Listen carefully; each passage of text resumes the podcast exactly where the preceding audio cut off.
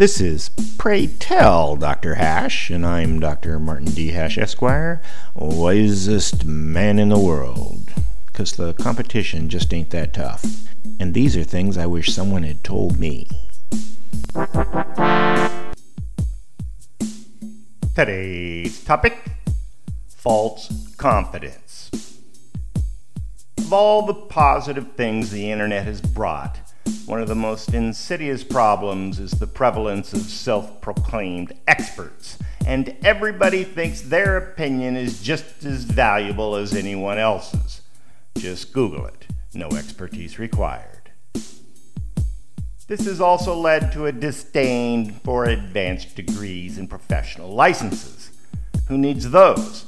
The internet is more expert than any person could possibly be information is truly free, and intelligence only requires you to begin the sentence with, Hey Siri.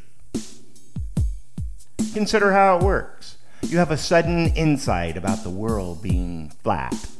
You Google flat earth, and hundreds of other people appear supporting your thinking. You must be a genius.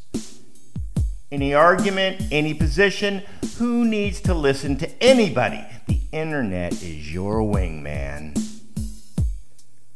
This has led to a generation of false confidence, of foolish people convinced they are wise, of an inability to consider that you might be wrong. The hierarchy of knowledge has dissolved. There is no one anyone will take advice from leading to an ever declining lack of wisdom. The anachronistic irony of unlimited knowledge is that common sense is not so common anymore. For more, see my website at martinhash.com.